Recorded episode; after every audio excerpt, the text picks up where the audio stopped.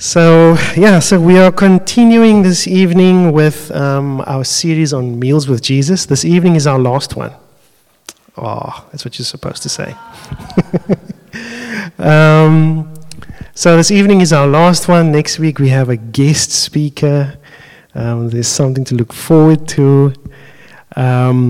But last week we, we looked at meals as enacted mission. I hope you can remember some of that. Um, we looked at two very well known stories in the feeding of the 5,000 and the feeding of the 4,000. And as we looked at those two stories, it was, it was helpful to, to see um, as we consider the mission that lies before us, as those who Jesus has called out how Jesus used the meals of fish and loaves to demonstrate how he is able to provide not only for the immediate, but is also able to provide enough for eternity. Um, I am in awe at how Jesus, um, the, the, the things that flow from Jesus are things that never run out. Um, there is an endless supply. And in the story, we saw what happens when we bring the little that we have to Jesus and we offer it to Him, and Jesus is able to multiply that. Um, and we often think that what we have to bring is not enough. Um, what we saw there in that story, that even the little bit that this boy was able to bring, the loaves and the fish, was enough for Jesus to be able to do an amazing work and feed 5,000 and 4,000 respectively. And last week we also had some lekker bread. That was cool. Um, th- this evening we, we again I'm going to talk about some meals that they had in biblical times. Um, and yeah, we'll talk about that closer to the end. So this evening we're going to reflect on on meals as enacted hope. Um, and the idea of how the promise of a meal in the future brings us hope now, despite the challenges that we face in the time that we live in now. Have you ever wondered or thought about how food is able to motivate you? and, and kind of gives you something to look forward to. Isn't it amazing how, how food has the ability to do something um, like that for us? And for some of us, that um, that sense is deeper than it is in others. But this is a, and something amazing that food is able to do. Um, I think food is more than simply fuel for our survival. Um, meals with um, appealing food is also the, the, the glue that holds people together. Um, if you think about the meal that you have with your family at home, um, and how there's something that happens when you come together around a meal. And then for us, it's also something that adds color to mankind's array of different cultures. This morning across the way at Explore, we, we shared a meal together at the end, and, and um, Kumiwa was there with us, and she shared some of, some of um, what the meals are like in Ghana, um, and even the rivalry that exists between, diff- between the different ways that meals are, are prepared. But you know, I, I wonder, however, if today's diet obsessed culture um, is causing this connection that we have with food to kind of fade. You know, people are, are really concerned nowadays about, about what their diets are like. Um, and so maybe along with that comes something that takes away from um, maybe how we practice dominion as stewards over, over creation. So today the scriptures we are going to look at points us to feasts, to, to banquets, you know, events of celebration that have at its heart um, the enjoyment of feasting together um, with others. And in the stories, um, we're going to look to see where the hope is. We're going to try to find the hope and perhaps even hopelessness. Now, in, in, in, in biblical times, banquets were apparently common social events. Um, and Jesus, as we know, of, often used them as a way to convey important um, themes to us and important messages to his people. And so, as we look at these two, these two stories that revolve around banquets, um, we'll draw comparison between some of the themes that come out at us between them. So, we're going to read from Mark chapter 6 um, and verses 12 to 20. Is there someone who would like to read for us? So they went out and proclaimed that people should repent, and they cast out many demons and anointed oil with oil many who were sick and healed them. King Herod heard of it, for Jesus' name had become known. Some said, John the Baptist has been raised from the dead. That is why these miraculous powers are at work in him. But others said, He is Elijah. And others said, He is a prophet, like one of the prophets of old. But when Herod heard of it, he said, John, whom I beheaded, has been raised. For it was Herod who had sent and seized John and bound him in prison for the sake of Herodias, his brother Philip's wife, because he had married her. For John had been saying to Herod, It is not lawful for you to have your brother's wife. And Herodias had, had a grudge against him and wanted to put him to death. But she could not. For Herod feared John, knowing that he was a righteous and holy man, and he kept him safe. When he heard him, he was greatly perplexed, and yet he heard him, he heard him gladly. But an opportunity came when Herod on his birthday gave a banquet for his nobles and military commanders and the leading men of Galilee. For when Herodias his daughter came in and danced, she pleased Herod and his guests. And the king said to the girl, Ask me for whatever you wish, and I'll give it to you. And he vowed to her, Whatever you ask me, I'll give you, up to half of my kingdom. And she went out and said to her mother, For what should I ask? And she said, The head of John the Baptist. And she came in immediately with haste to the king and asked him, saying, I want you to give me at once the head of John the Baptist on a platter. And the king was exceedingly sorry, but because of his oaths and his guests, he did, he did not want to break his word to her. And immediately the king sent an executioner with orders to bring John's head. He went and beheaded him in the prison, and brought his head on a platter, and gave it to the girl, and the girl gave it to her mother. And when his disciples heard of it, they came and took his body and laid him in a tomb. Thank you, Mike. That's quite a story, eh? Um, it's, it's, it, it's quite something to picture in your mind um, what that could have looked like in that time. Um, is there anything that stands out to you about that story? Perhaps there's something that strikes you, or perhaps there's something that makes you think a bit deeper about, um, about what could have happened there. Yeah, Mike says it's pretty gruesome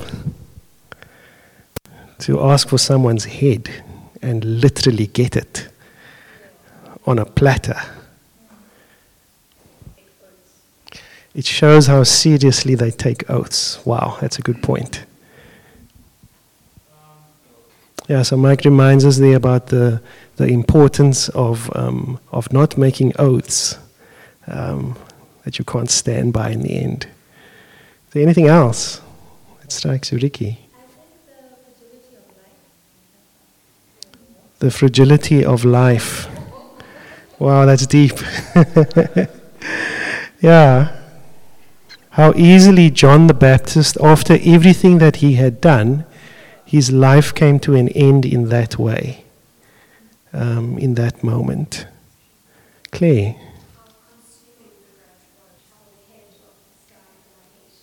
Yeah, that's, that's quite an observation.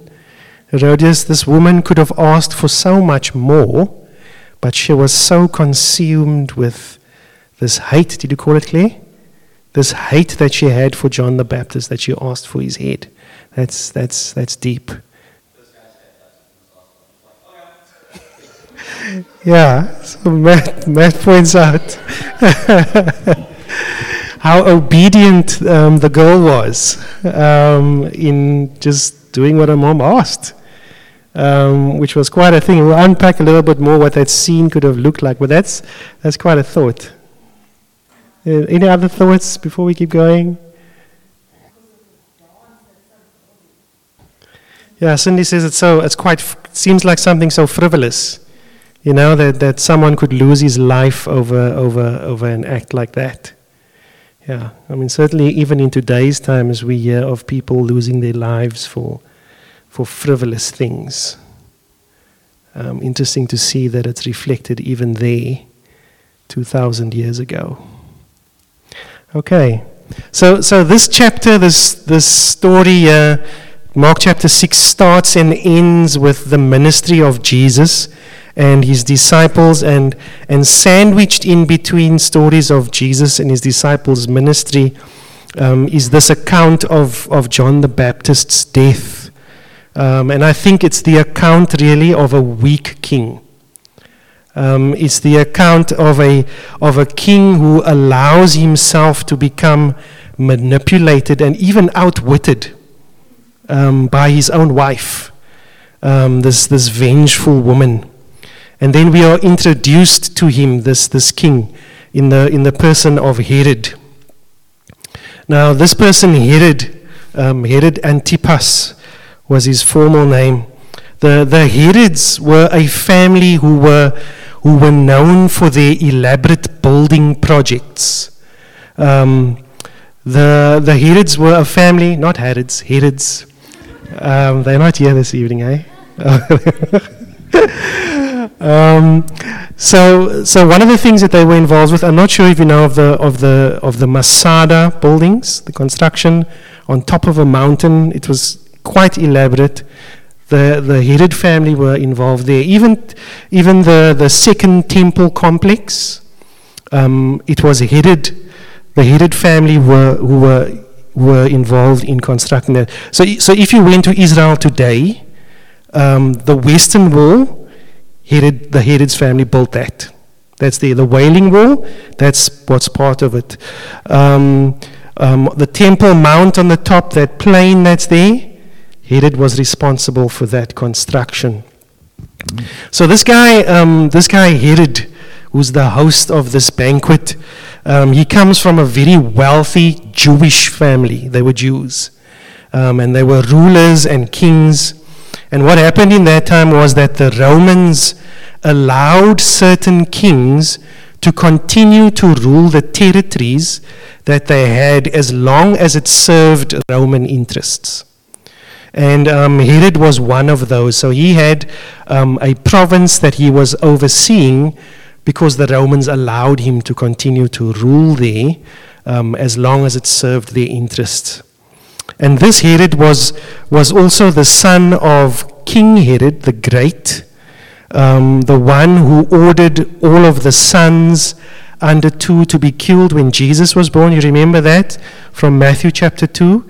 That Herod was his father. Um, so the name Herod in, in that culture gets passed on to the son, and um, all of the sons will have Herod in front of it. Um, and then the Herods were also well known for their immorality. They were a family who were known for debauchery, for lies, for murder, for, for treachery. And so this, this king, this leader, was, was a weak, I think, insensitive, debauched man who was also married to an Arab princess, um, probably to cement a political alliance before he got married to, to this woman. Um, so he left this Arab princess for this woman. Um, apparently, this Herod, he, he paid a visit to Rome, and while he was there, he was entertained by his half brother, um, Herod Philip. Um, and while there, he um, he repaid his half brother's hospitality by seducing and stealing his wife, um, Herodias. And along with this new wife came this daughter, who was probably a teenager. And um, Flavius Josephus, the historian, tells us in his book, The Antiquities of the Jews, that her name was Salome. Um, and so, because Herod was a Jew, his, married with, his marriage with this woman, Herodias, was not lawful according to Jewish law. And John the Baptist confronted him about this. Um, and the new wife, Herodias, she didn't like um, being told that she was wrong. She was not about that life. And, um, and so she wanted John the Baptist out of the picture. So that was her motivation um, behind this. Um, and so, as we know, Herod had imprisoned John, despite, as Mark says, um, Herod feared John but enjoyed listening to him. So, John, John the Baptist appears to have obviously been a man of sincerity um, and goodness. Um, but apparently, Herod was trying to protect John from Herodias by having him imprisoned, um, apparently in a prison that was further north and away from, from where they were. So, so that is the backstory of, of this banquet. Um, and then we read about the banquet that um, Herod Antipas, the, the ruler of Galilee, held to celebrate his birthday. Um, and this is a, a, painting that was done to depict that an artist's impression of what it could have looked like. And at this banquet, he invited the court officials, um, the military commanders, and the leading citizens of Galilee. Now, in that time, most banquets were held in the, in the evening after the day's work, but it seems that this one, there was something different about this one. And this one, in all probability, was one that carried on for possibly even a few days. Um, and usually at this banquet, um, only men were invited. If there were women, the women were there to serve the men, um, if there weren't any servants present. And the host, he, he um, Herod would have sent out invitations in that fashion, and they would have made elaborate preparations for the guests at this banquet. And, um, and those who came, as you can see in that picture there, they reclined on these cushions, um, as we spoke about earlier on in the series, in, on these seats, and they lay at, at kind of at right angles to the table that was decked with food. You would have had lavish foods there, like beef and lamb, meats were things that weren't regularly eaten by people. You would have obviously had fish, bread, olives various range of vegetables, cheese, honey, dates, figs, all of the nice things of that day. And he would probably also have imported some delicacies to, to please his guests and to win favor. And then, of course, wine was very important um, at these banquets. And often they drank so much um, that there was sometimes called uh, a house of drinking. In, in the Hebrew, called like a, an, a, a banqueting house, because it would go on for so long, and then people would refer to it as, as that. Um, in, in song, in the book of Songs of Solomon, in, in chapter 2, there, it, it also refers to those kinds of gatherings as drinkings. Um, so, so this was a, quite an elaborate affair. And as we learn from the text there, among the guests was Herodias, this um, wife of Herod's brother um, Philip, whom Herod had taken as his own wife now. She has this daughter who then dances for Herod at, and his guests, and she pleased them so much that Herod promises to give her anything that she wanted. Now, I don't think the kind of dance was the kind of dance that um, Nina and Sarah led us in this morning across the way. It was, it was really cool. I don't think it was that kind of dance. Now, if you, if you can imagine that only men were invited to these kinds of gatherings, you can imagine what kind of dance it must have been that would have pleased these men to the extent that Herod would have offered her something as substantial as what he did. Um, and then, as we see there, the daughter, prompted by her mother, um, who still had it in for John, then asked for the head of John on a platter. And Herod, who had arrested John for criticizing his marriage to this woman, um, he was distressed, no doubt, but he didn't want to break his promise in front of his guests. As Mike pointed out there, um, he had to keep face in front of all of these important people. And then he orders um, John to be beheaded, and his head is brought on this platter, um, and the girl gives it to her mother. What a story. Now, as we reflect on hope, where do you think we see hope at this banquet? And what would you say the hope is based on? What would you say um, the hope is placed in, if there is even any hope? What do you think? Was that Mike? Mike says there's no hope. Any other thoughts? What do, you, what do you think Herod was hoping for? Or what was he hoping in? It's another way, another perspective. Sarah says, for the people there to be pleased and entertained. That's what he was hoping for. And what about Herodias, the woman? What do you was hoping for? if anything. Andrea says revenge, served up on a platter. yeah, I, I, think Herod is hoping in his wealth. He's hoping for status. Um, he's, he's, he's, he's resting in his privilege.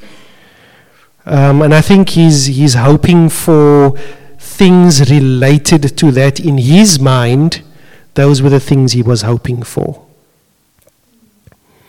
And, and the wife probably, in her mind, was hoping that um, climbing the social ladder would bring her more esteem, would bring her more success as a woman and how she would be seen in the, in the community.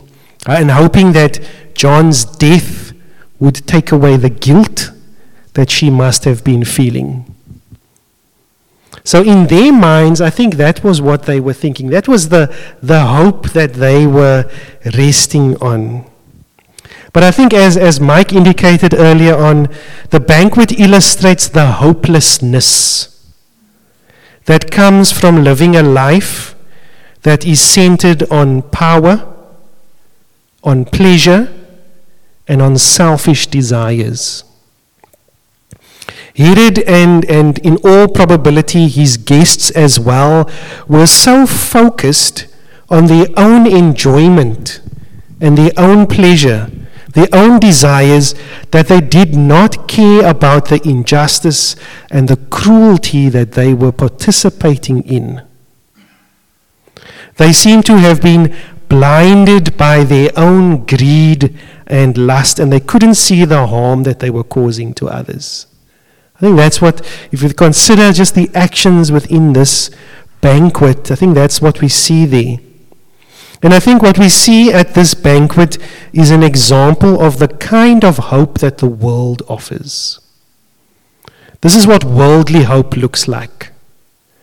The hope that the world offers ends here. That kind of hope doesn't take you beyond your life, it ends here. And I think the kind of hope that we see here is actually more wishful thinking than real hope. And its strength, the strength of the hope of these people at this banquet, is the strength of the person's own desire. So the hope they are placing in is found in themselves rather than in someone else. But I think anyone who hopes in the Lord has a different kind of hope to the kind of hope that we see reflected here. This fake hope. I think godly hope encourages followers of Jesus to change their perspective. In the Bible, hope is the confident expectation of what God has promised, and its strength is in God's faithfulness rather than in our own strength. Someone who believes that um, what this world has to offer is as good as it gets will live differently from the person who believes that he or she has a forever future that is full of abundance and joy. I think hope has a way of getting us through whatever we are facing. Hope, I think, for a lot of people, even in today's times, is all that people have to hold on. And strangely enough, the kind of hope that God offers us is enough to carry us through. Now, as followers of Jesus, we can live looking through the lens of eternity future. For us, this is not all that there is. We look beyond this. That is the kind of vision that we have that is given to us through faith in Jesus.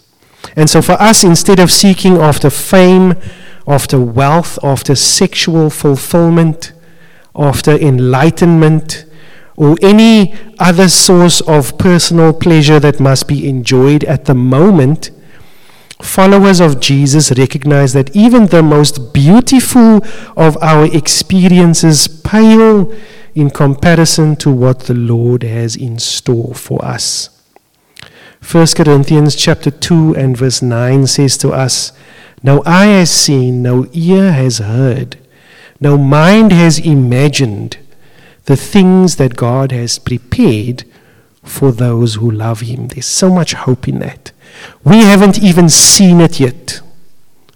We haven't even heard of this yet. Our minds cannot even conceive yet the things that God has prepared for us that we can hope in now. So Jesus offers for us a different kind of banquet. A kind of banquet that brings hope and fulfillment to those who accept it. And now we're going to look at the, the other banquet that Scripture um, presents to us. And we're going to find it in Isaiah chapter 25 um, from verses 6 to 9. And here we read again about a banquet. Um, and this was written about 530 years, even before the time of Jesus. Now, I need someone to read that for me, please. Isaiah 25, verses 6 to 9. It's not as long as what Mike had to read. In Jerusalem, the Lord of heaven's armies will spread a wonderful feast for all the people of the world. It will be a delicious banquet with clear, well aged wine and choice meat. There he will remove the cloud of gloom, the shadow of death that hangs over the earth. He will swallow up death forever. The sovereign Lord will wipe away all tears. He will remove forever all insults and mockery against his land and people. The Lord has spoken. In that day, they will say, um, In that day, the, the people will proclaim, This is our God. We trusted in him, and he saved us. This is the Lord in whom we trusted. Let us rejoice in the salvation he brings. Thank you, Sarah. So, this is a, a vision, um, a prophetic vision that um, the prophet Isaiah has, and he imagines in this vision um, this banquet, this feast, this meal that happens on, on Mount Sinai in eschatological terms. And in Isaiah's vision on this mountain, on Mount Zion, he says God will perform the final act of this promise that fills us with hope today. And it's interesting when I, when I read this to see how Isaiah describes our hopes for full and complete salvation in the future in terms of food. You see, our, our fullness of joy is described here as us having this meal, this banquet with the very best rich foods and the very best aged wines. Now, unlike today, um, rich food back in those times was not an everyday staple in that time and place. People ate very simply. And most people could enjoy meat only occasionally. Typically, in those times, in the time of Isaiah, and even in the, into the time of, of Jesus, people would eat a, a light meal at midday. They wouldn't even have breakfast. And then they'd have their male meal, the larger meal, at the end of the workday. And for them, bread was a staple food. Vegetables are, are also forming part of their diet. It's mentioned occasionally in the Old Testament. And we know that people ate olives and they enjoyed grapes. They would make raisins as well, and wine made from grapes. But, but, but what Isaiah is describing here rich food filled with marrow and well aged wines strained clear would be something that for anyone who read it in those times, it would be a very rare and prized meal. This would be only on the most special of occasions. And then it says there, the Lord of hosts will bring an end to death, and he will wipe away tears from all our faces. We, as it is described there, we will have the very best foods, but Yahweh, what He will eat, is death itself. He will swallow up, as it, as it is described there, He will swallow up death. All illness will be removed, financial problems gone natural disasters, the kind that we are seeing in the world right now, forgotten. Frustrations completely dealt with. Relationships that have gone wrong, dealt with. Anything that, go, that, has, that, that is broken, that is deformed, um, has become dealt with in this vision that Isaiah has. And it seems like the list is endless. He says, But the Lord will wipe away all these tears at this mountaintop banquet. The Lord of hosts will make a great feast on Mount Zion. Not just for Israel, but for all peoples, in verse 6 there. And he'll destroy death. He'll wipe away tears and he'll remove the disgrace that sin has brought on all of God's creation. Now, I think this banquet that gets described for us here is a metaphor for the abundance of love and grace that God offers to us. It is to us a reminder that God's love is unconditional and that we are all invited to partake of it. No matter how unworthy we may feel, no matter how much we may feel that we have messed up in the past, God's love is always available to us. And all that we need to do is to accept this invitation that gets sent out to attend the banquet and to allow ourselves to be transformed in the relationship that follows on. In closing, as we reflect on these two banquets, I think now we are reminded that we have choices to make. We can choose to live a life that is focused on power, on pleasure, on selfish desire, like Herod and his guests or we can choose to accept God's invitation to his banquet, a banquet of hope, a banquet of fulfillment, like Isaiah describes there for us. and the one that Jesus invites us all to. I am very excited about that banquet. Um, I, I don't know what to expect when I think about that banquet. There's an artist's impression of what it could look like um, on Mount Sinai. I think he got the shape of Mount Sinai right. But we have, we have no idea what it could look like. We have no idea what it's going to sound like when all of those different nations are there. Our minds cannot conceive yet the kind of hope that exists within the promise that God brings to us. Let's pray. Father, we thank you that you present us with choices. We thank you, Lord, that in the choices that you present to us, there is a choice for hope. In a world that presents to us hopelessness. We thank you, Lord, that you sent Jesus. We thank you, Lord, that Jesus came and Jesus took upon himself the price that needed to be paid for us to experience relationship with you again. And so, Lord, as we continue to think about um, just this amazing hope that exists within you, we ask, Lord, that you would come and bring about that change within us. A change that would help us to reflect again um, on hope and hopelessness. A change that would help us to reflect on the mission that you have prepared for us.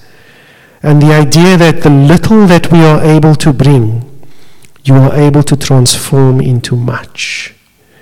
We thank you, Lord, that you continue your work in our hearts, that you continue to mold us, to shape us into Christ evermore and evermore, because we eagerly desire to have your kingdom come here on earth as it is in heaven. In Jesus' name, amen.